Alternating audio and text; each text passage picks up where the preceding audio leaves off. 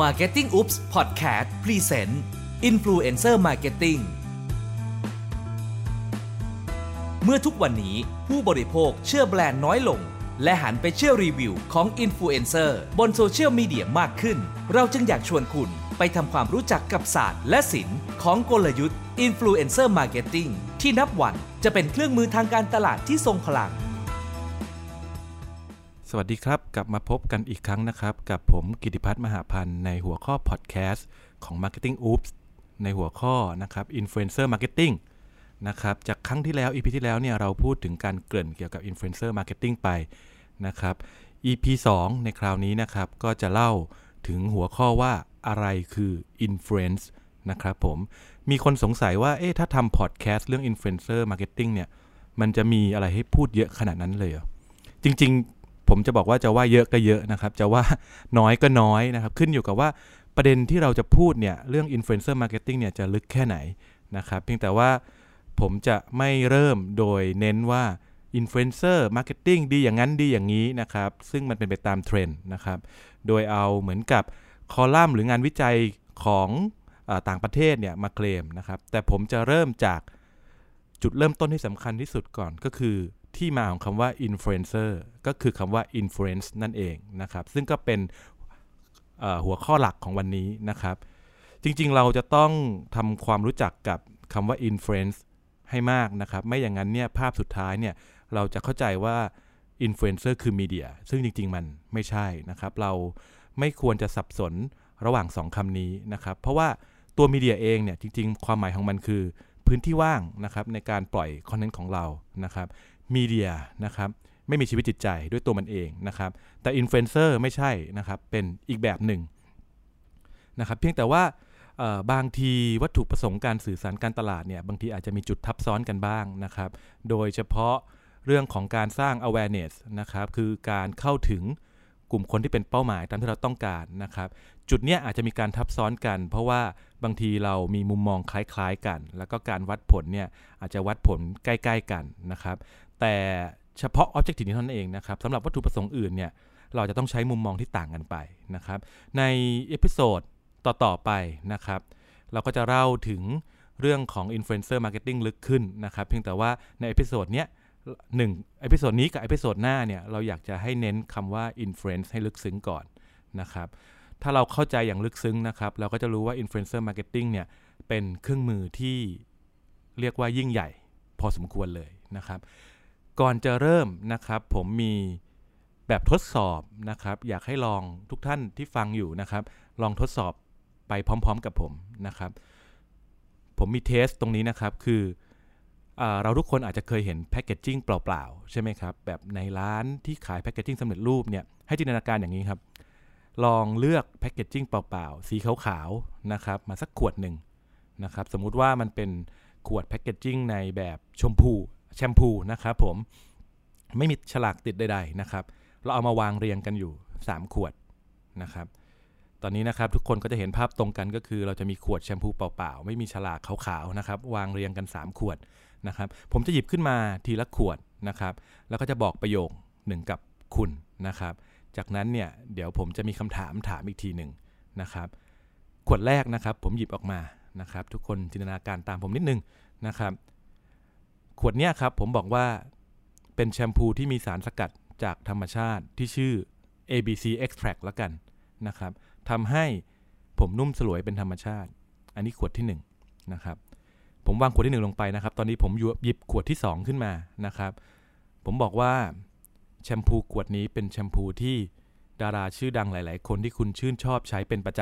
ำนะครับแล้วเขาก็ใช้จริงๆไม่ใช่แค่ถือขวดโชว์บน ไอ จี เท่านั้น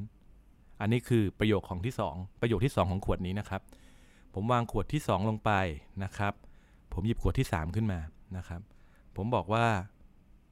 เป็นแชมพูที่เพื่อนสนิทในกลุ่มของคุณใช้เป็นประจำและอยากบอกต่อนะครับลองให้นึกภาพเพื่อนสนิทของคุณนะครับไม่ว่าจะเป็นเพื่อนร่วมชั้นเรียนนะครับเพื่อนที่ทำงานหรือแก๊งของคุณเองนะครับที่อยู่ๆวันนึงมีบทสนทนาเรื่องนี้ขึ้นมาแล้วเขาก็บอกว่าแชมพูขวดนี้ใช้ดีจริงๆนะครับอันนี้ไม่ใช่ต้องบอกว่าไม่ใช่ขายตรงนะครับขายตรงไม่ใช่นะครับนี่เป็นการแนะนำจริงๆโอเคครับครบทั้งสามขวดนี่คือคำถามครับ ผมอยากให้ทุกท่านตอบโดยใช้ความรู้สึกแรกนะครับว่าคุณคิดว่าในประโยคที่อยู่ในแต่ละแชมพูแต่ละขวดเนี้ยอันไหนรู้สึกว่าจูงใจคุณมากที่สุดนะครับลองนึกดูนะครับแชมพูที่มีสารสกัด เอ บี ซี Extract แชมพูที่ดาราที่คุณชื่นชอบใช้นะครับแล้วก็แชมพูที่เพื่อนสนิทของคุณใช้และแนะนำให้ใช้ด้วยนะครับลองนึกดูนะครับอย่าลืมนะครับแชมพูนี้เป็นแชมพูขวดเปล่าๆนะครับยังไม่มีอะไรเกิดขึ้นโอเคครับมาผมคิดว่าทุกท่านได้คำตอบนะครับอย่างที่บอกนะครับผมขอความรู้สึกแรกนะครับซึ่งเทสเนี้ยผมเวลาไปบรรยายเรื่องนี้ผมก็จะหยิบเทสนี้ขึ้นมานะครับแต่ว่ามันจะขึ้นสไลด์โชว์ด้วยนะครับก็อยากจะให้ทุกท่านที่ฟังพอดแคสต์เนี่ยได้ลองเทสแบบเดียวกันเอาเอาละครับถ้าคุณได้คำตอบแล้วเนาะ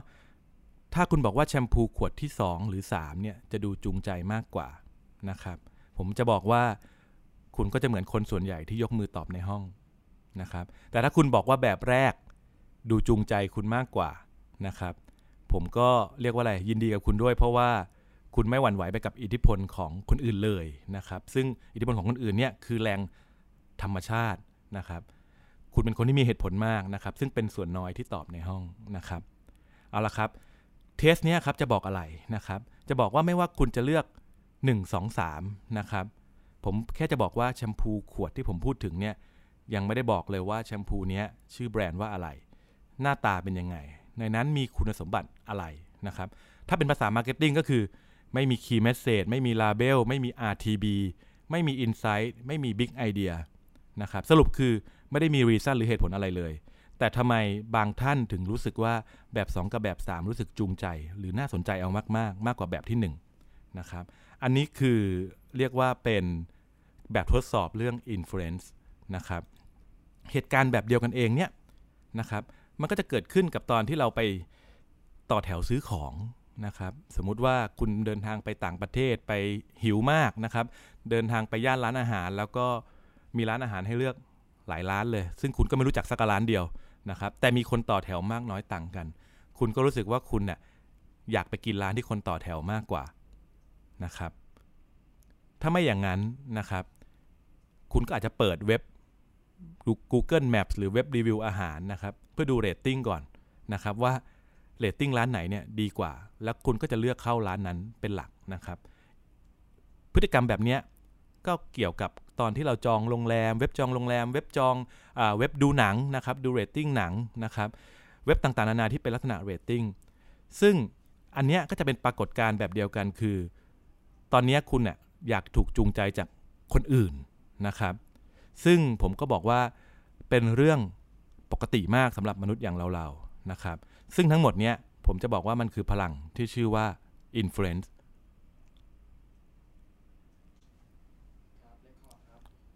เอาล่ะครับตอนนี้คุณอาจจะรู้จักสิ่งที่เรียกว่า influence มากขึ้นหน่อยหนึ่งนะครับทีนี้ผมอยากให้ทุกคนลองหาความหมายหรือ definition ของคำว่า influence กันก่อนนะครับอยากให้ทุกท่านลองแปลไทยดูนะครับว่าคำว่า influence เนี่ยแปลว่าอะไรนะครับลองให้เวลานึกดูโอเคครับก็จริงๆผมคิดว่าทุกท่านอาจจะเป็นเหมือนกับผมคือผมว่าเราเข้าใจคำว่า influence ระดับหนึ่งแหละแต่พอจะให้อธิบายเนี่ยมันดูอธิบายยากพอสมควรนะครับก็หลายๆท่านอาจจะแปลว่าการจูงใจการโน้มน้าวนะครับชักจูงการมีอิทธิพลนะครับซึ่งก็จะอยู่ละแวกนี้นะครับใกล้เคียงกันหมดทีนี้ผมถามอีกคำถามหนึ่งครับคำถามนั้นคือช่วยให้ความหมายของคำว่า motivation motivation แปลว่าอะไรนะครับและ motivation นั้นต่างจาก influence อย่างไรทีนี้ผมคิดว่าเริ่มยากขึ้นนะครับคือเราอาจจะแปลใกล้เคียงกันนะครับระหว่างคำว่า motivation กับ influence นะครับคนที่อาจจะเคยเรียนจิตวิทยานะครับก็อาจจะเข้าใจง่ายขึ้นมาหน่อยนะครับผมแต่สำหรับนักการตลาดผมคิดว่าสองคำนี้ดูดูใกล้เคียงกันนะครับทำไมเราถึงไม่ใช้คำว่า motivator แทนคำว่า influencer มันต้องมีความหมายสักอย่างหนึ่งนะครับซึ่งจริงๆผมก็ไปค้นหาบนอินเทอร์เน็ตเหมือนกันนะครับว่าไอ้สองคำเนี้ยมันมี มันมีความหมายยังไงต่างกันยังไงกันแน่นะครับคือถ้าเราเข้าใจสองคำนี้เราจะเข้าใจจุดหลักๆของการสื่อสารการตลาดพอสมควรนะครับเรามาเริ่มจากคำว่า motivation ก่อนนะครับคือเรารู้ว่าคำว่า motivation เนี่ยจริงๆมาจากคำว่า motive เนาะนะครับและ motive เนี่ยมันมีรูทมาจากคำว่า move อีกทีหนึ่งก็คือแรงขับเคลื่อนอะไรในใจของเราสักอย่างหนึ่งที่ทำให้เรา move พูดอีกอย่างก็คือแรงขับดันนั้นนะครับทำให้เราทำอะไรสักอย่างหนึ่งเพื่อตอบโจทย์ที่เราต้องการอะไรก็ได้นะครับอาจจะเป็นเรื่องของการเปลี่ยนความคิดการเปลี่ยนมุมมองหรือการเปลี่ยนพฤติกรรมนะครับไอ้คำว่า motivation เนี่ยจริงๆมันคือความหมายของมันคือการแรงขับดันที่เกิดจากข้างในของเรานะครับเพื่อไขว่คว้าหา value บางอย่างมาเติมเต็มตัวเรานะครับซึ่งผมบอกว่าทุกคนก็จะเป็นเหมือนกันหมดคือเราอยากผอมอยากรออยากสวยอยากรวยนะครับอยากสุขภาพดีนะครับอยากมีความสุขในชีวิตอยากเป็นพ่อแม่ที่ดีอะไรก็แล้วแต่นะครับทั้งหมดนี้คือสิ่งที่เราโหยหาในฐานะมนุษย์นะครับใครที่ตอบสนองเราเรื่องนี้ได้เนี่ยเราก็พร้อมที่จะเรียกว่าควักกระเป๋านะครับจ่ายเงินแลกมันมานะครับสำหรับ marketing เนี่ยในมุมมองของ marketing เนี่ย move ที่เราอยากได้ที่สุดก็คือจบด้วยการซื้อของของเราที่ไม่ใช่ของคู่แข่งนะครับ marketing เนี่ยครับก็คือเอ่อ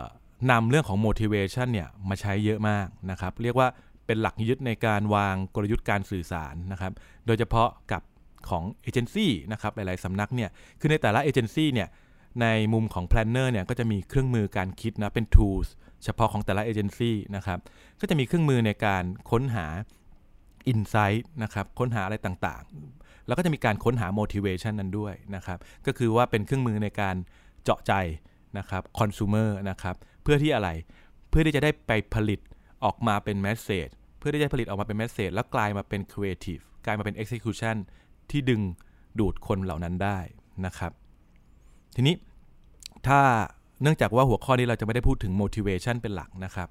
จริงๆถ้าใครสนใจ motivation ผมแนะนำหนังสือเล่มหนึ่งนะครับที่อธิบายเบสิกของเรื่องนี้นะครับหนังสือเล่มนั้นมีชื่อว่า The Science of Why นะครับของเดวิดฟอปส์ในหนังสือเล่มนี้นะครับจะแนะนำเครื่องมือที่ชื่อว่า MySite Metric นะครับอธิบายว่า motive ใหญ่ๆของมนุษย์เนี่ยแบ่งออกเป็นเก้าประเภทนะครับแบ่งออกเป็นเก้าช่องแกนตั้งกับแกนนอนแยกจากกันนะครับทีนี้แล้วเขาก็อธิบายต่างๆว่า motive แต่ละประเภทซึ่งเป็น general motive เนี่ยประกอบไปด้วยอะไรบ้างอาทิเช่นนะครับ security เราต้องการหาความปลอดภัยในชีวิต identity เราต้องการหาจุดที่เด่นของตัวเอง mastery นะครับจุดที่เราเชี่ยวชาญนะครับอันนี้แนะนำหนังสือเล่มนี้นะครับลองอ่านดูเป็นเบสิกแล้วก็อ่านสนุกนะครับก็ปกติเวลาเราพูดถึง motivation เนี่ยจริงๆถ้าจะลงรายละเอียดเนี่ยมันจะแบ่งออกเป็นอีกสองแบบก็คือว่า value ที่เราอยากได้เนี่ยคือได้มันมากับหลีกหนีมันไปนะครับคำว่าได้มันมาก็คือหมายความว่าสิ่งนั้นเนี่ยเราอยากได้อะไรที่มาเติมเต็มสิ่งที่เราไม่เคยได้รับหลีกหนีก็คือการหลีกเลี่ยงสภาพตัวเราที่รู้สึกเป็นทุกข์นะครับคือถ้าเราอาจจะเคยได้ยินคำว่าเพนกับเกนนะครับจริงๆมันคือเรื่องเดียวกันนะครับซึ่งเป็น motivation basic ของมนุษย์นะครับใน marketing ก็คือเราต้องค้นหาเพนกับเกนเนาะแล้วเราก็ต้องพยายามให้ product เราเป็นฮีโร่ให้ได้นะครับเกนก็คืออยากอะไรก็ได้ที่ช่วยฉันเติมเต็มสิ่งที่ฉันต้องการเพนก็คืออะไรก็ได้ที่ทำให้ฉันพ้นปัญหานี้ไปนะครับและฉันก็จะควักกระเป๋าอันนี้คือ motivation ก็คือสรุปก็คือ motivation ก็คือแรงบางอย่างภายในที่เราให้ขับดันให้เรา move นะครับเป็นแรงบางอย่างที่มากระตุ้นเราให้เติมเต็มความปรารถนาลึกๆในใจแล้วแรงเนี้ยมันฝังอยู่กับลึกๆกับเรามาตลอดเวลานะครับก็อย่างที่บอกครับ motivation มักจะเป็นเอ่อส่วนสำคัญในการวางกลยุทธ์การสื่อสารการตลาดนะครับอันนี้เราพูดถึงเอ่อ motivation นะครับก็เราน่าจะคุ้นชินกับเรื่องนี้พอสมควรแล้วล่ะทีนี้มาว่ากันด้วยเรื่อง influence นะครับซึ่งเป็นคำศัพท์อีกคำศัพท์หนึ่งมันต่างกันยังไงกับ motivation นะครับคำแปลหลักๆของ influence นะครับอันนี้อันนี้เป็นคำแปลมาตรฐานนะครับก็คือ the ability or power to affect the manner of thinking of another ก็คือแรงผลักดันนะครับที่ทำให้เรา move เหมือนกันนะครับถ้า motivation เนี่ยคือแรงผลักดันภายในนะครับคู่ตรงข้าม ก็คือแรงผลักดันภายนอกซึ่งก็คือ influence นี่เองนะครับซึ่งในมุมมองผมนะการตีความของผมคือผมว่าศักดิ์ศรีมันพอๆกันเลยทีเดียวนะครับเราเคยเห็นการวางกลยุทธ์ด้วย motivation มีการประยุกต์มาใช้เยอะแล้วแต่ว่าเราไม่ไม่ค่อยเห็นการประยุกต์กลยุทธ์การสื่อสารโดยการใช้ influence นะครับซึ่งจริงผมว่ามันก็ใหญ่พอๆกันนะครับตามที่ผมยกตัวอย่างแบบทดสอบแชมพูข้างต้นนะครับคือถึงแม้มันจะไม่มีคีย์เมสเสจไม่มีแบรนดิ้งไม่มีดีไซน์นะครับมันไม่มีอะไรที่ทำตามขั้นตอน marketing communication เลยซึ่งมันแปลว่าถ้าตาเราแปลว่าเราวางกลยุทธ์การตลาดเนี่ยด้วย motivation เนี่ยสิ่งนี้จะไม่เกิดขึ้นเพราะมันดูไม่ make sense นะครับแต่ผมจะบอกว่าไอ้คำว่า make sense เนี่ยมันคือคีย์เวิร์ดสำคัญที่ผมจะพูดต่อไปในอีพิโซดนี้แล้วก็อีพิโซดหน้าคือมุมมองของ marketing เนี่ยเราพยายาม make sense กับทุกเรื่องนะครับบนความเชื่อที่ว่าเราคิดทุกอย่างเป็นเหตุเป็นผลนะครับซึ่งมุมมองแบบนี้ครับอันนี้เฉพาะ marketing เนาะมุมมองแบบนี้ในมุมของเศรษฐศาสตร์เนี่ยก็มีการหักล้างความเชื่อแบบนี้แล้วเหมือนกันเคยได้ยินศาสตร์ที่ชื่อว่า behavioral economics ไหมครับหรือแปลเป็นไทยว่าเศรษฐศาสตร์พฤติกรรมนะครับคือศาสตร์เนี้ยมันเพิ่งเกิดขึ้นมาไม่นานนะครับเกิดขึ้นมาเนี่ยคัดง้างกับความเชื่อเดิมด้านเศรษฐศาสตร์เลยนะครับว่าเศรษฐศาสตร์แบบดั้งเดิมเนี่ยอยู่บนพื้นฐานที่ว่าเชื่อว่ามนุษย์ตัดสินใจอะไรแบบมีเหตุผลนะครับหรือมี rationale กับทุกเรื่องซึ่งก็คือ uh, behavioral economics เนี่ยได้พิสูจน์แล้วว่าจริงๆอ่ะเราไม่ใช่เป็นคนที่มีกลไกอะไรแบบนั้นคือเราไม่ได้เป็นเหตุเป็นเหตุเป็นผลแบบนั้นเรามีสัญชาตญาณหลายอย่างที่ทำให้เราทำอะไรแบบไม่มีเหตุผลมากมายนะครับยกตัวอย่างเช่นนะครับถ้าเพื่อนเราขอร้องให้เราไปช่วยย้ายบ้านแบบไม่มีค่าตอบแทนเนี่ยเราไม่ควรทำถูกต้องไหมครับในมุมของเศรษฐศาสตร์เพราะว่าเราเสียแรงเสียเวลาที่ต้องทำไปแต่ความเป็นจริงเรากลับเต็มใจช่วยแบบไม่หวังผลตอบแทนใดๆเลยนะครับนี่คือนี่คือแค่ตัวอย่างของของ behavioral economics นะครับซึ่งคัดง้างกับเศรษฐศาสตร์แบบดั้งเดิมนะครับอยากให้ลองดูนะครับคือรอบตัวเราเนี่ยมันก็ไม่มีอะไรเป็นเหตุเป็นผลทุกอย่างหรอกบางทีเราก็อยากซื้อของแต่มันหาเหตุผลอธิบายไม่ได้นะครับผมจะบอกว่าไอ้การหาเหตุผลไม่ได้เนี่ยมันมันมีเหตุผลอธิบายของมันอยู่นะครับคือเดี๋ยวเอพิโซดต่อไปจะพูดเรื่องนี้นะครับแต่ตอนนี้จะพูดก่อนก็คือว่าการตัดสินใจหรือ decision making หลักๆของเราเนี่ยมันไม่ได้อยู่บนระดับที่เราเข้าใจแต่ว่ามันอยู่ในระดับจิตนอกสำนึกนะครับหรือ unconscious mind คือในระดับที่เราไม่ค่อยรู้ตัวหรอกเพราะว่าเราถูกออกแบบมานะครับไม่ได้ไม่ได้ให้ใช้สมองแบบมีเหตุผลมากนะครับเคยได้ยินคำนี้ไหมครับคนเราไม่ได้ตัดสินใจด้วยเหตุผลแต่ตัดสินใจด้วยอารมณ์แล้วหาเหตุผลมาสนับสนุนการตัดสินใจของเรานะครับการช้อปปิ้งนะครับการตัดสินใจของเรานะครับชีวิตของเราจะเป็นลักษณะแบบนี้เกือบทั้งหมดนะครับถ้าศาสตร์ที่ชื่อว่า behavioral economics ในเชิงเศรษฐศาสตร์เนี่ยเกิดขึ้นได้เนี่ยผมคิดว่าในมุมมองในมุมของ marketing เนี่ยก็น่าจะเกิดได้เหมือนกันนะครับมันอาจจะไม่ได้ชื่อ behavioral marketing นะครับถ้าถ้าเรากำลังพูดถึงมุมนี้ครับคือเราจะบอกว่าเราไม่จำเป็นต้อง make sense กับทุกเรื่องที่เราทำก็ได้นะครับถ้าเราเข้าใจการขับเคลื่อนการตัดสินใจของเราในระดับ unconscious mind ตรงนี้นะครับซึ่ง influence คำคำนี้ครับมันจะอยู่ในระดับนี้ครับอยู่นอกสำนึกของเรานะครับในเอพิโซดหน้านะครับเราจะพาเข้าไปเจาะลึกๆเลยกับจุดนี้นะครับเพื่อเข้าใจแก่นว่าinfluence ที่อยู่ในระดับจิตนอกสำนึกเนี่ยมันทำงานกันยังไงนะครับซึ่งตอนหน้าเนี่ยผมจะบอกว่ามันจะค่อนข้างกี๊กหน่อยเพราะว่าเราจะพาผมจะพาไปเจาะถึงสมองเลยครับอธิบายกลไกของการทำงานของสมองและจะบอกว่าทำไมสมองไม่ใช่ของเรานะครับถ้าเราเข้าใจเรื่องการทำงานของสมองดีขึ้นเนี่ยเราจะเข้าถึงหรือเข้าใจเรื่อง influence มากขึ้นนะครับและถ้าเราเข้าใจเรื่องของ influence อย่างถ่องแท้เนี่ยครับเราก็จะสามารถวางกลยุทธ์ด้าน Influencer Marketing ได้อย่างถูกต้องนะครับก็ก่อนจะจากกันขอสรุปของเอพิโซดนี้นะครับคือผมพูดอะไรบ้างนะครับอันแรกนะครับก็คือผมพูดว่าก่อนจะเข้าใจเรื่องของ Influencer Marketing เนี่ยต้องเข้าใจธรรมชาติของคำว่า Influence ซะก่อนนะครับ Influence กับ Motivation ต่างกันนะครับแต่ทั้งสองอันเนี่ย เป็นแรงจูงใจบางอย่างที่ทำให้คนเรา move เหมือนกันนะครับ move ในที่นี้หมายถึงการเปลี่ยนความคิดทัศนคติ take action นะครับหรือเปลี่ยนพฤติกรรมของเรานะครับแต่ว่าสิ่งที่แตกต่างก็คือ motivation เนี่ยคือแรงขับดันภายในซึ่งมีคู่ตรงข้ามก็คือ influence เป็นแรงผลักดันภายนอกนะครับเราไม่ค่อยเห็นกลยุทธ์การสื่อสารที่มาจาก influence นะครับส่วนใหญ่เราจะเห็นในระดับแท็กติกเท่านั้นเองขณะเดียวกันเราจะเห็นกลยุทธ์ที่มามีรากฐานมาจากเรื่อง motivation เนี่ยมากมายนะครับ behavioral economics นะครับพิสูจน์แล้วว่าคนเนี่ยไม่ได้มี rational หรือมีเป็นเหตุเป็นผลกับทุกเรื่องนะครับ marketing เองนะครับก็ควรจะเป็นอย่างนั้นเหมือนกันซึ่ง influence ไม่ใช่เรื่องของเหตุผลแต่เป็นแรงขับดันตามธรรมชาติที่เกิดขึ้นในตัวเราซึ่งเป็นสัตว์สังคมนะครับและสุดท้าย influence เนี่ยทำงานในระดับที่เราไม่เข้าใจหรือระดับที่เราไม่รู้ตัวหรือ unconscious mind สวัสดีครับ